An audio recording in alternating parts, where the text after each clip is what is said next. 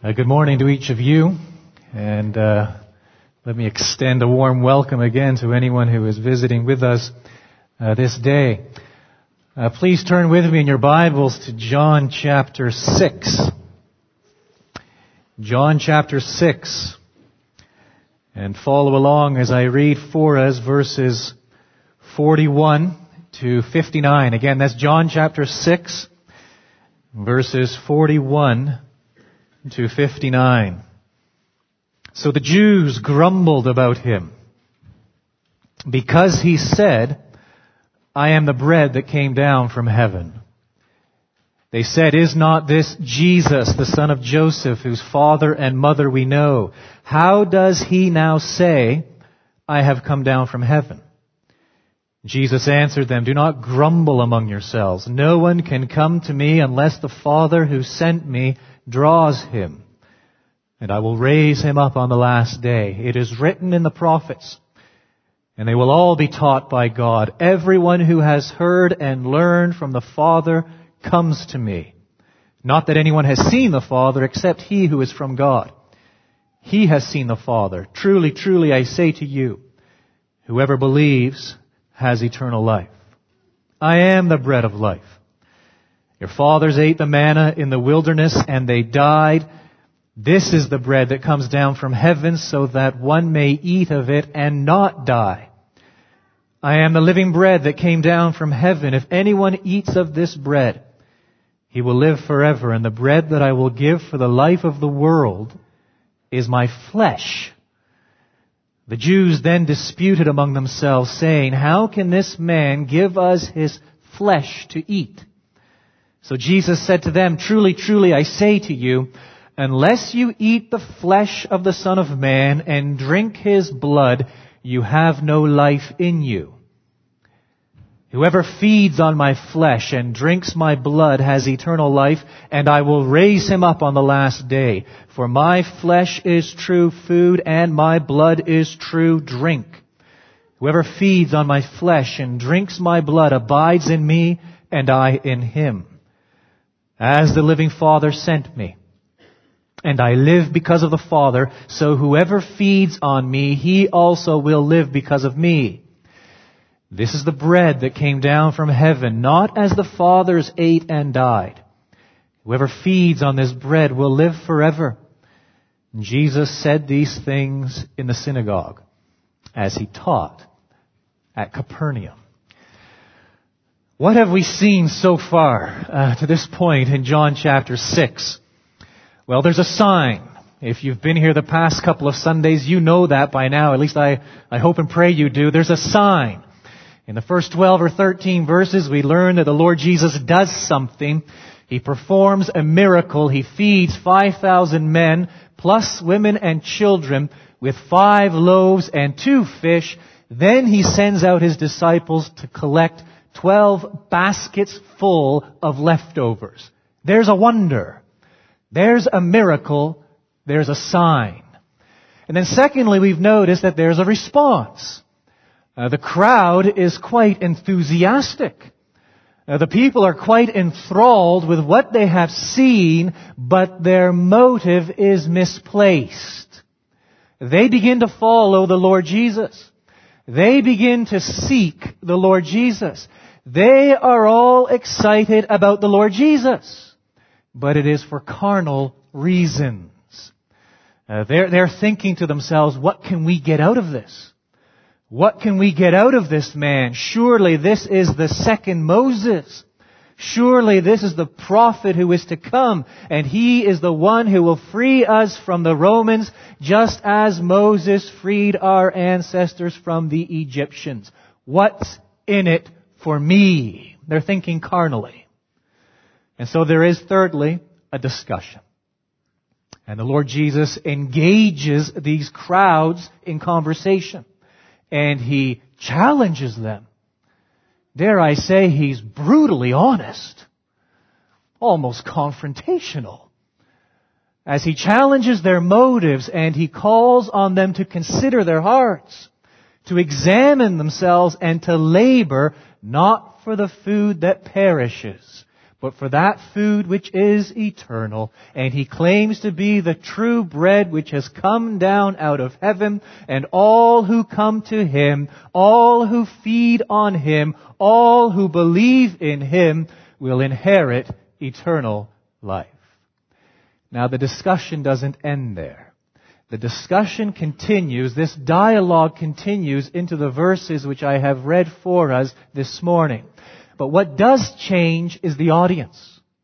The Lord Jesus is no longer speaking to the crowd. He is speaking to the Jews. That is a little phrase, that is an expression that John uses repeatedly in his gospel account in reference not to the Jews as a nation, but to the Jewish religious leaders. And we're given a hint in verse 59 where John writes, Jesus said these things in the synagogue as he taught at Capernaum. And there in that synagogue, he has this confrontation with the Jewish religious leaders. And they have some questions for him. They've overheard his conversation with the crowds. They've overheard the claims that he has made. And so they're looking for further clarification. They're challenging the Lord Jesus. And now they begin to seek to undermine what the Lord Jesus is teaching. And basically we can follow this discussion between Christ and the Jewish religious leaders as it unfolds in four phases. First of all, the Jews grumble. Verses 41 and 42. John states it right there. I'm obviously not making it up. Verse 41. So the Jews grumbled about him. Why? Because he said, I am the bread that came down from heaven. Hang on a minute. Just lay aside the bread factor for a moment. He came down from heaven. He's a man. As a matter of fact, he grew up not that far from here. As a matter of fact, we know his father and mother. Look at verse 42. They said, Is not this Jesus, the son of Joseph, whose father and mother we know. There may even be a hint of sarcasm there. Is this not the son of Joseph whose father and mother we know? We know this man. Uh, we know where he has come from. We know his parents and we even remember the rumors surrounding his birth. Little something going on there that wasn't quite right. We remember his mother conceived before she was even married. How does this man now stand before us and boldly state with a straight face, I am the bread that has come down from heaven? That makes absolutely no sense at all. It's gibberish, it's confusing, it's mind-boggling. Is not this Jesus? The son of Joseph, whose father and mother we know. How does he now say, I have come down from heaven. Some clarification, please. That's what they're asking for. And so the Lord Jesus responds in verses 43 through 51. His response is interesting. That's an understatement. He doesn't argue with them. He doesn't say, okay, well, let me prove it to you. Why doesn't he say that? Because he's already proven it. He's already done the sign. He's already performed other miracles in front of these people.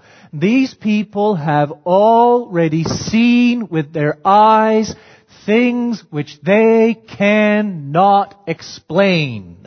The proof has already been placed before them. And so the Lord Jesus isn't going to get into it with them.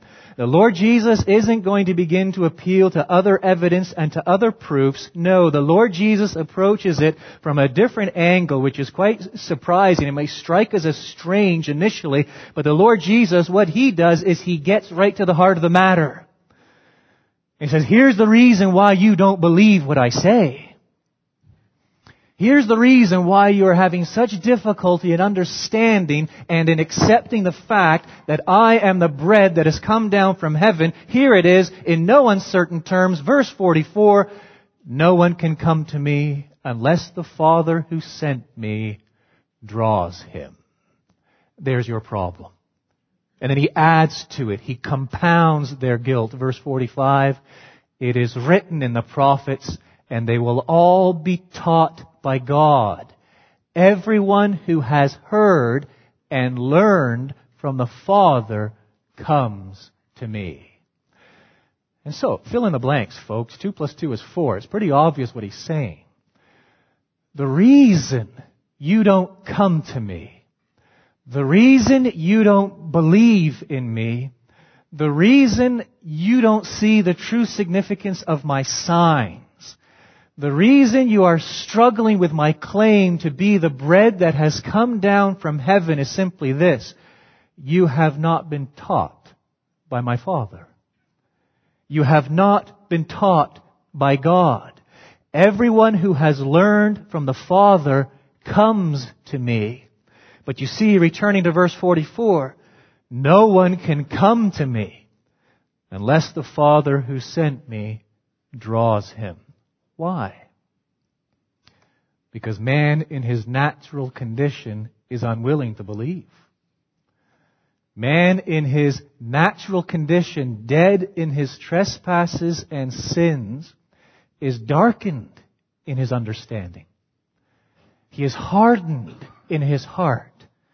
And therefore he is unwilling to believe even when the evidence is placed right in front of his face, but inches from his nose, he is unwilling to come, unwilling to acknowledge the claims of the Lord Jesus Christ, unwilling to acknowledge as true what is so obvious and is staring him straight in the face. Why?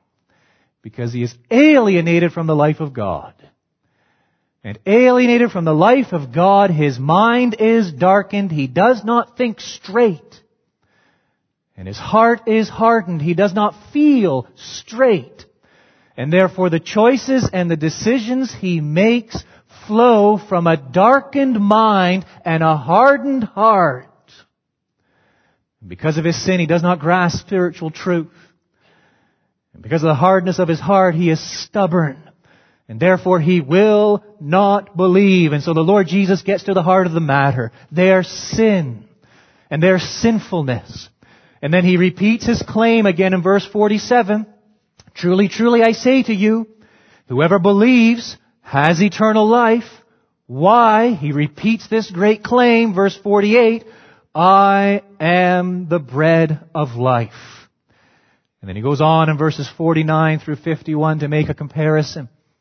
And he says, you think of your ancestors back there journeying in the wilderness when God called them from Egypt and led them to the promised land, the land of Canaan. How did he sustain them along the way? He sent manna from heaven, bread from heaven.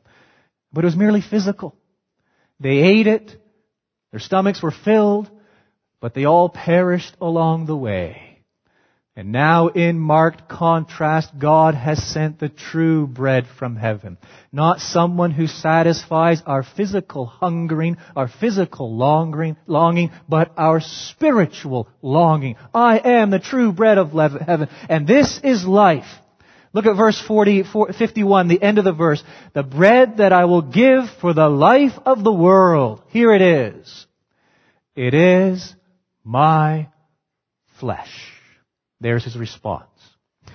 And now there's a third phase in the discussion, verses, verse 52. And here the Jews begin to dispute. In other words, they, they, they continue to argue.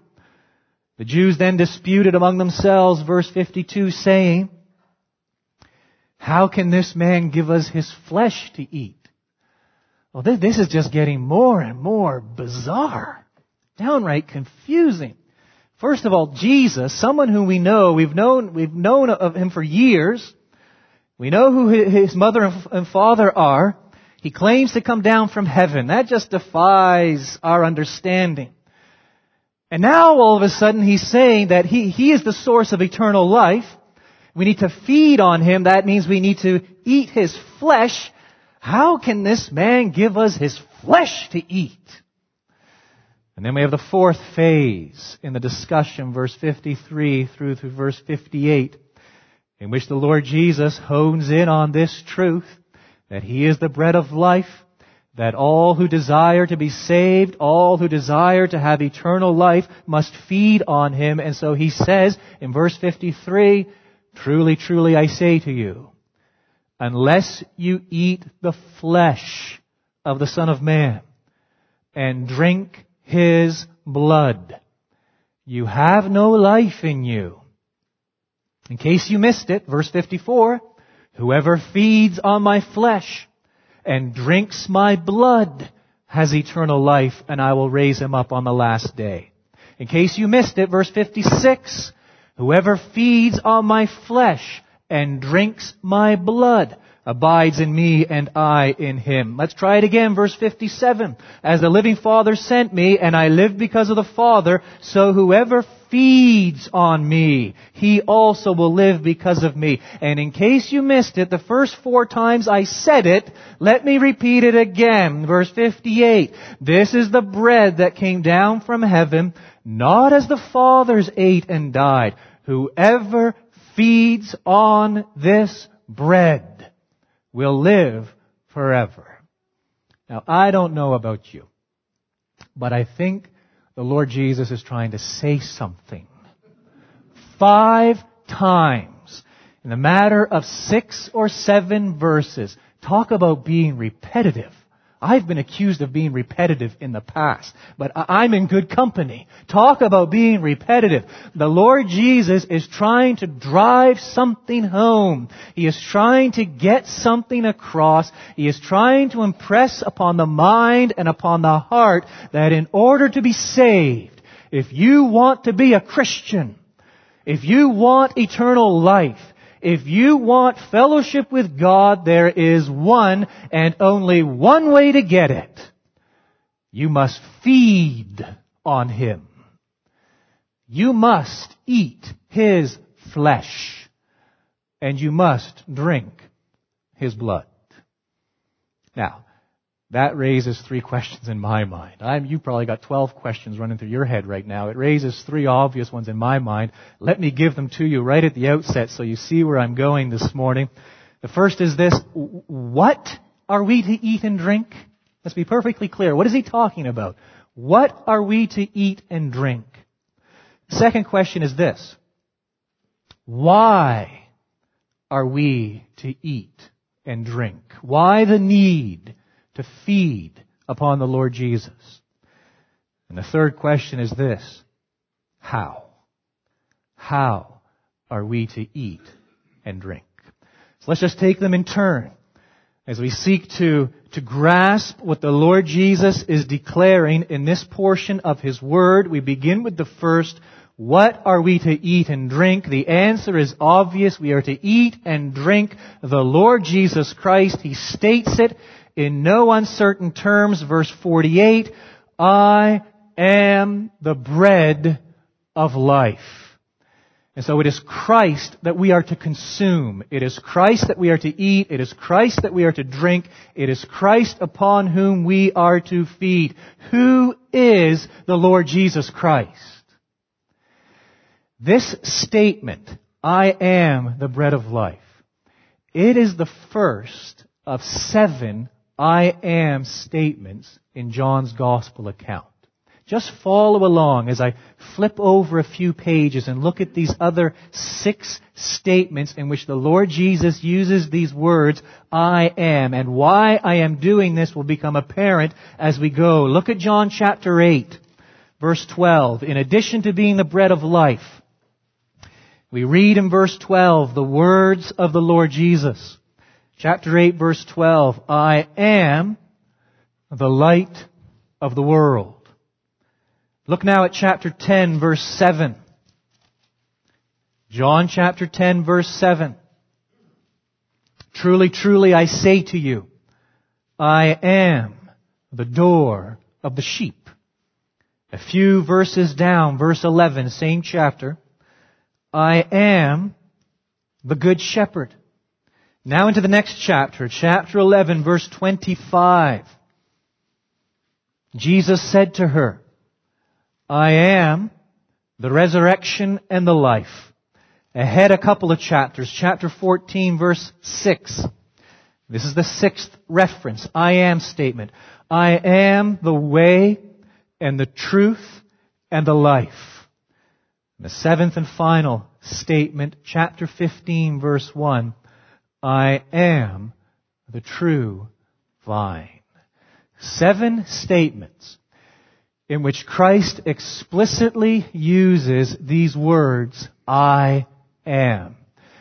The significance of these words and the significance of his use of these words is found in chapter 8 verse 58 where the Lord Jesus is arguing with the Jews and he says to them, before Abraham was, I am.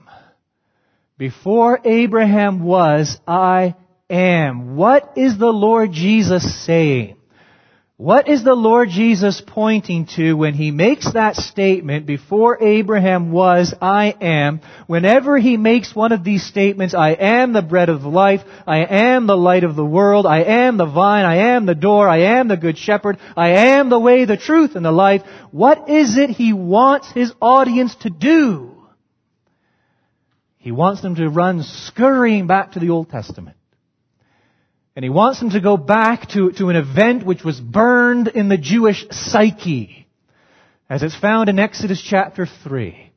When that great prophet Moses was out in the wilderness pasturing his father-in-law's sheep, Jethro's sheep, he sees this bush in which there is a fire, but the bush isn't consumed. He draws closer to get a good look, and all of a sudden he hears a voice from the midst of the bush, I am the God of Abraham, the God of Isaac, and the God of Jacob. And then that great God commissions Moses to return to the land of Egypt to lead his people out of slavery. But Moses knows, hey, if I go to do that, they're gonna want to know your name. What is your name? Who are you? And then he hears those words that echo throughout the histories.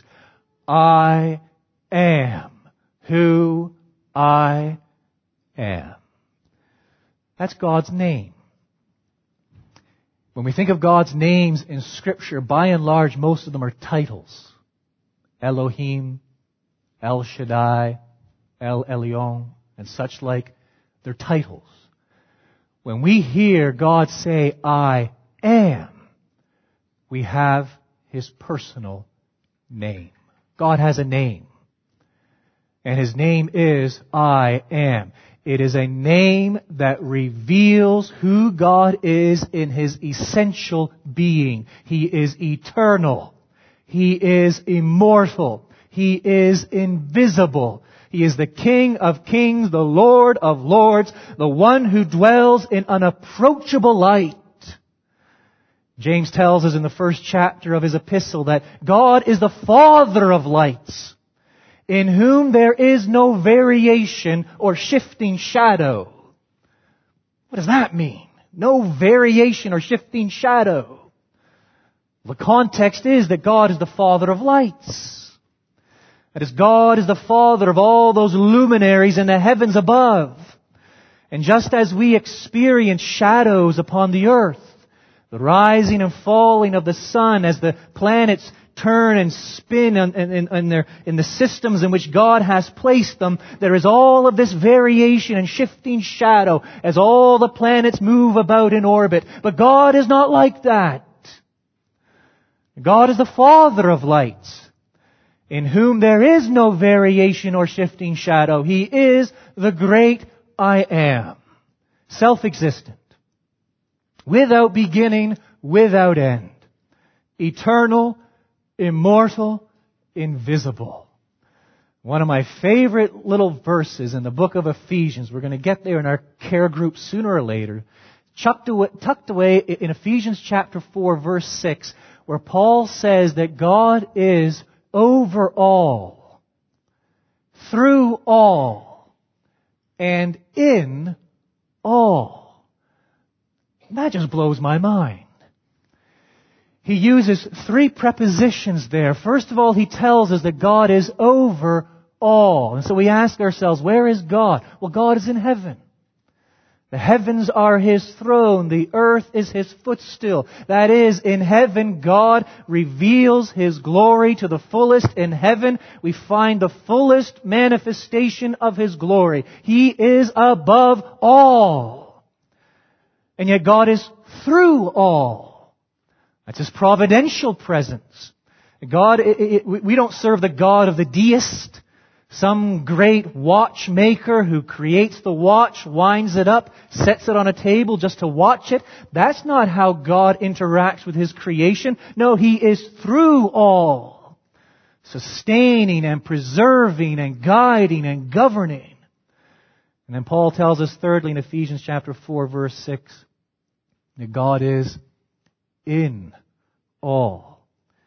God himself asks in Jeremiah 23:24, "Do I not fill heaven and earth? Do I not fill heaven and earth?" Every created space in this universe, God fills it. He is not mixed with his creation. That's pantheism but he fills the created order, all spaces that exist. In him we live and move and have our being. Entire universe, the cosmos, he fills it all. And I don't know if there are spaces beyond the universe, he fills those spaces too. And once we've gone beyond all space that exists, God still is the infinite God, limitless and boundless, the great I am. And here's the Lord Jesus walking the face of the earth. I'm the bread that has come down out of heaven. You're what? You must come to me and eat my flesh. How can we eat your flesh? I am the bread of life. I am the resurrection. I am the door. I am the vine. The Lord Jesus is stating emphatically who He is. And the Jews do eventually get it, don't they? Because as we'll soon see in John chapter 8, when the Lord Jesus declares, before Abraham was, I am what do the Jews immediately do? They pick up stones to throw at him. They know exactly what he is saying. They understand at that point precisely the claim he is making to deity. And when the Lord Jesus stands and declares, I am the bread of life, and he invites us and exhorts us to feed on him, that is to eat him and drink him. We must understand this. It is an invitation to come to God himself.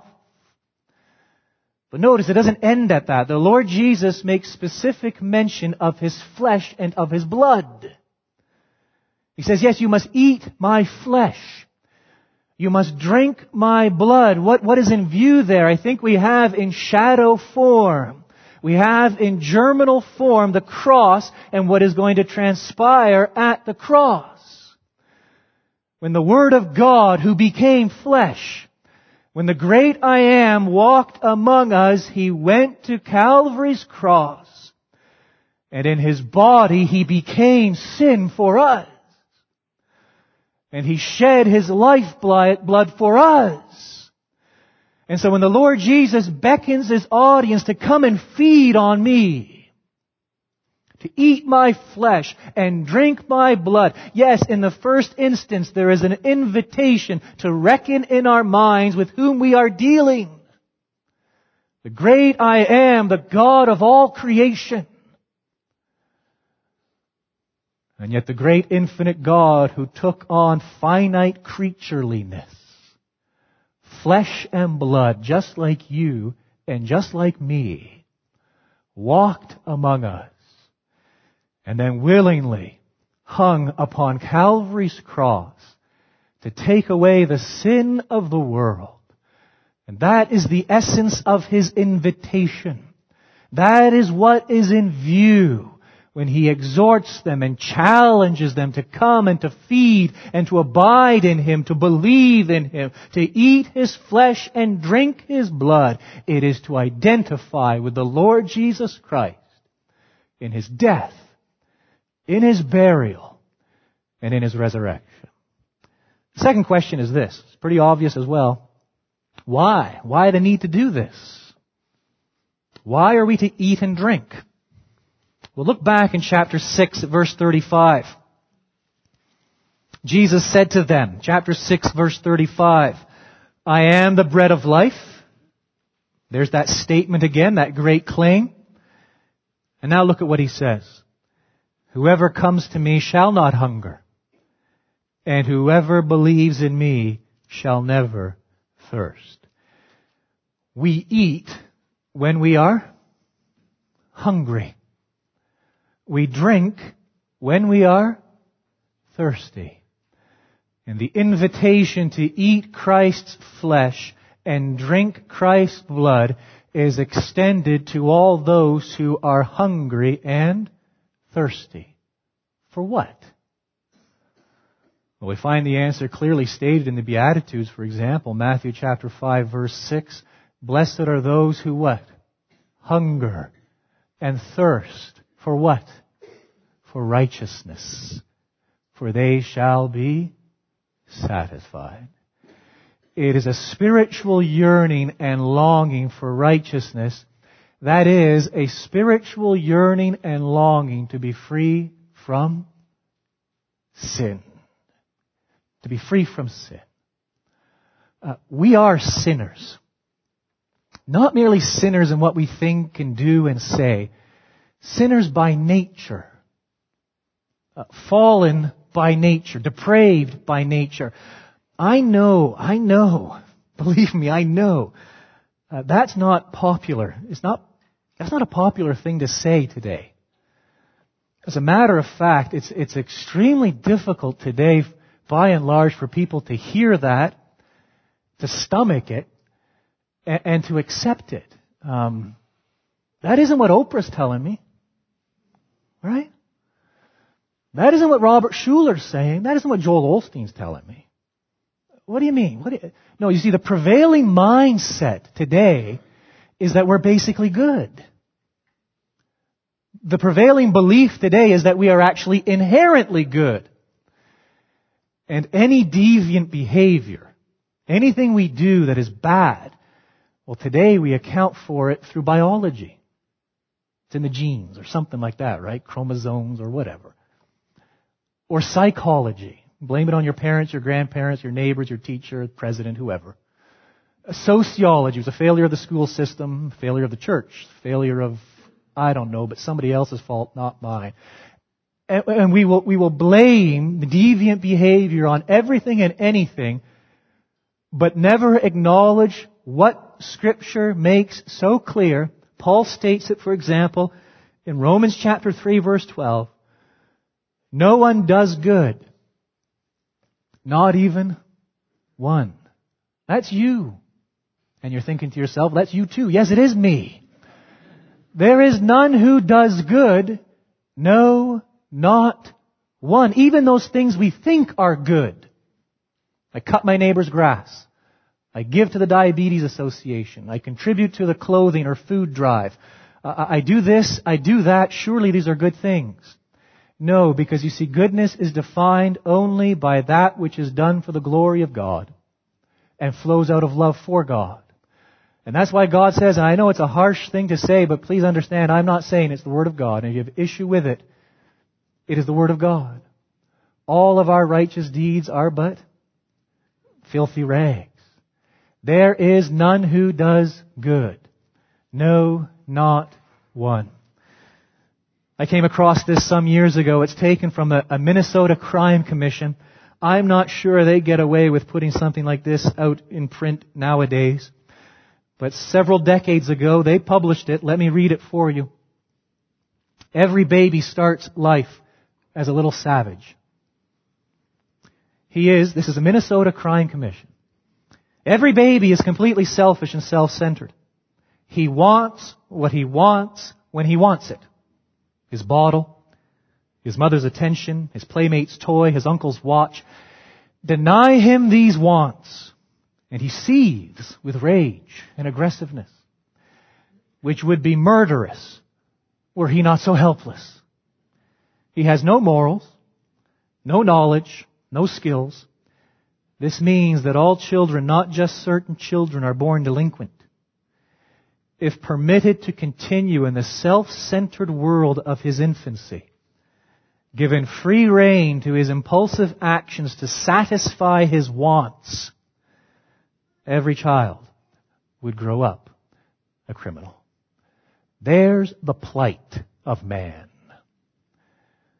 According to God's Word, we are sinful in our thoughts, sinful in our words, sinful in our deeds. We sin in terms of what we do and what we don't do. And all of these acts that we call sins flow from this all-pervasive problem that we are sinful by nature. When we realize that, and only when we realize that, do we hunger and thirst for righteousness. You back up in the Beatitudes, what's the very first one? Blessed are the poor in spirit. What is poverty of spirit? It is conviction for sin. And it is a conviction and a humiliation that then expresses itself in meekness and gentleness and a longing and a yearning for righteousness. I mean, this is so crucial, so crucial. I don't want to keep hammering away at the same point, but this is, you know, when you think of God's truth and you think of, of, of, the Christian faith, there are building blocks. This is a block which lay right at the foundation, and if we don't have this block firmly in place, nothing's going to stand. Uh, we must understand how God sees us. And, and the hold that our sin has on us. And I know it's not pleasant to think about.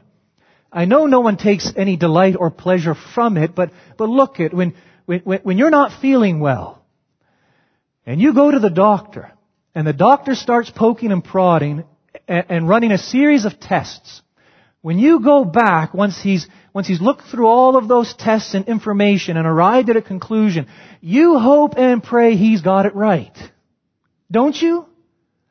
You hope he, he has identified the problem because whatever remedy he prescribes, it is only going to be of any use, it is only going to deal with the problem if his di- diagnosis is accurate. Are you with me? Problem today, the problem today is that we have a huge misdiagnosis of man's problem. And if you get the diagnosis wrong, guess what? The remedy is wrong. And it won't do you any good. And it is only when we see ourselves in the light of scripture, there is none who does good, no, not one, that the Spirit of God wells up within us, convicting us of our sin. And there is a hungering and a thirsting after righteousness. Blessed are those who hunger and thirst for righteousness. Why? For they shall be satisfied. How? By feeding on the Lord Jesus Christ. By eating His flesh and drinking His blood. What we have there, we enter into one of the greatest mysteries of Scripture. You think of the, the doctrine of the Trinity, it's a mystery. The incarnation is a mystery so too the mystical union between the believer and Christ, between the church and Christ, is a great mystery. But the analogy, the metaphor is very intentional. When you eat bread, you appropriate it physically, don't you? It becomes a part of you. When you drink wine or any other beverage, it becomes a part of you. You, you assimilate it. It becomes one with you physically. And that's the metaphor. We eat Christ, His flesh, His blood. And there is this union that takes place whereby the Spirit of Christ, the Spirit of God enters in, uniting Himself with us. And He takes hold of us, the Lord Jesus takes hold of us by His Spirit. And we take hold of Him by our faith. And these are the marriage bonds that knit us together in an indissoluble union. We become one. Now here, here's the marvel. Here's the marvel. Because we are one with Christ, because I am one with Christ, He's taken hold of me by His Spirit. I've taken hold of Him by faith. I am now in the beloved. You think back to your studies in the care groups in Ephesians chapter 1, the first 14 verses, isn't it 10 times Paul says, in Him, in Christ, in the beloved. He wants us to get something, doesn't He? He wants us to understand that we are one with Christ and all that we are as Christians flows from our union with Christ. Because once we are one with Him, what was mine becomes His. Because we're one. What was mine? My sin. He becomes sin for me. And there at Calvary's cross, my sin is reckoned to him. He pays the penalty of it in full. My sin becomes his. He dies because of it, bearing the wrath of God and that punishment that I deserved. And because I am one with him, the merit of that punishment is now mine. Because we are one. And not just that. What is Christ's now becomes mine. He takes my sin and I get his righteousness. Blessed are those who hunger and thirst for righteousness, for they shall be satisfied. How? By feeding upon the Lord Jesus Christ. By entering into this union with Him by which He just takes hold of us by His Spirit. And we take hold of Him by faith. And our sin is dealt with because we are one with Him and He has dealt with it forever at Calvary's cross. And now we stand in a righteousness that is not our own, but is ours by divine right because we stand in the beloved. That is why we are to eat and drink. Third question is this, how? How? How exactly? Uh, this union takes place. You mentioned faith, eating, drinking, abiding, coming. How? How? What's going on here? The eating and the drinking, the coming, the abiding, the believing. It's all encapsulated in this idea of faith. That just as we take physical food and physical drink and it becomes a part of us, so too we assimilate the Lord Jesus Christ. We believe in Him with all our soul. The mind, the heart, and the will. You see, there are three essential parts to faith Please understand this because there is, we, we, are racked with confusion about this today. There are three essential components of faith. If you, if you subtract one of these components, you no longer have faith. You see, faith includes the mind. There must be understanding as to who the Lord Jesus is. But faith also includes the heart, the affections, whereby there must be assent agreement as to what scripture says about the person and work of the Lord Jesus Christ. And thirdly, there must be trust, whereby we rely on Christ. We trust in Christ. C.H. Spurgeon gives a wonderful illustration. He talks about a little girl who's trapped on the second or third story of a building that's on fire. She can't get out. She can't escape. She's at the window crying for help. The fire marshal arrives. And there are all the firemen at the base of this window, and they yell to her, they call up, jump, we'll catch you. Hmm. Jump, we'll catch you. She believes in her mind. I only weigh 60 pounds. If that.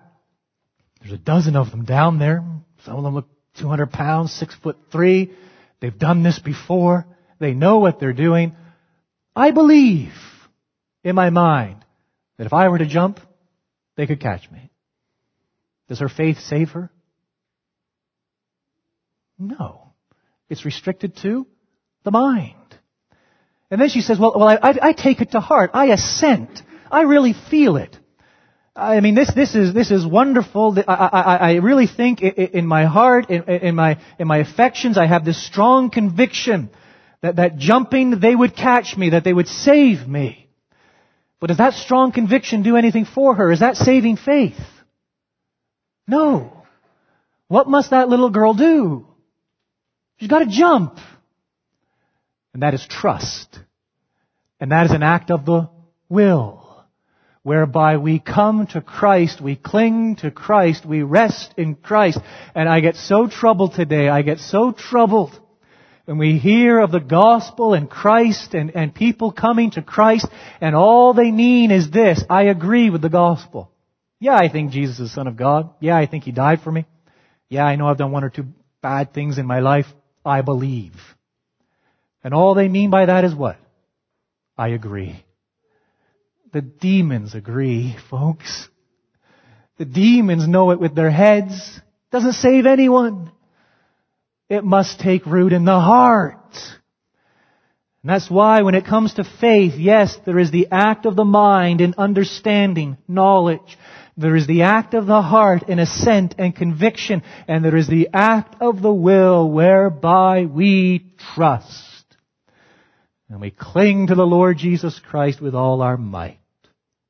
C, uh, C.J. Mahaney, and commenting on that, that phrase from a wonderful hymn, I think I've quoted it here before, the phrase is, nothing in my hand I bring.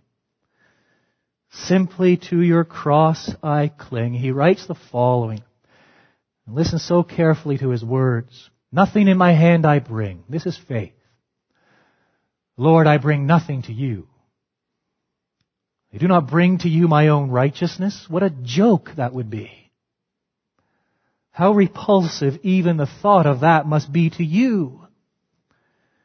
No, nothing, nothing in my hands do I bring except my sin and need of forgiveness.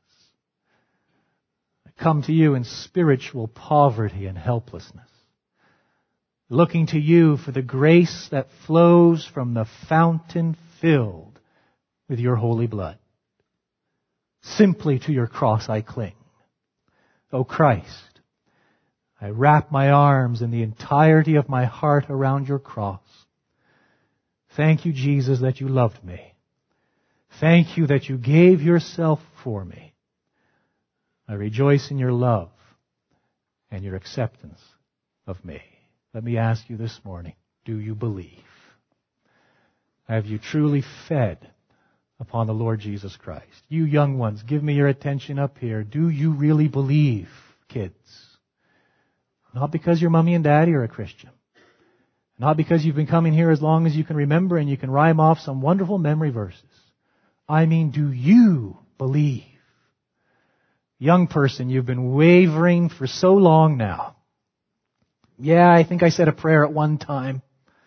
I think I kind of sort of believe, but my life is an absolute mess. Have you truly believed? Have you ever sensed that hungering and yearning and thirsting after righteousness, felt your spiritual bankruptcy, and found rest for your soul in Christ alone? I don't know where you're at this morning. I'm, I'm getting to know most of you. I don't know who's a visitor and who isn't. Well, I know most of those who aren't visitors. I don't know why you're here this morning. But hear the words of Christ. I am the bread of life. And all those who come to me, I will in no wise cast out.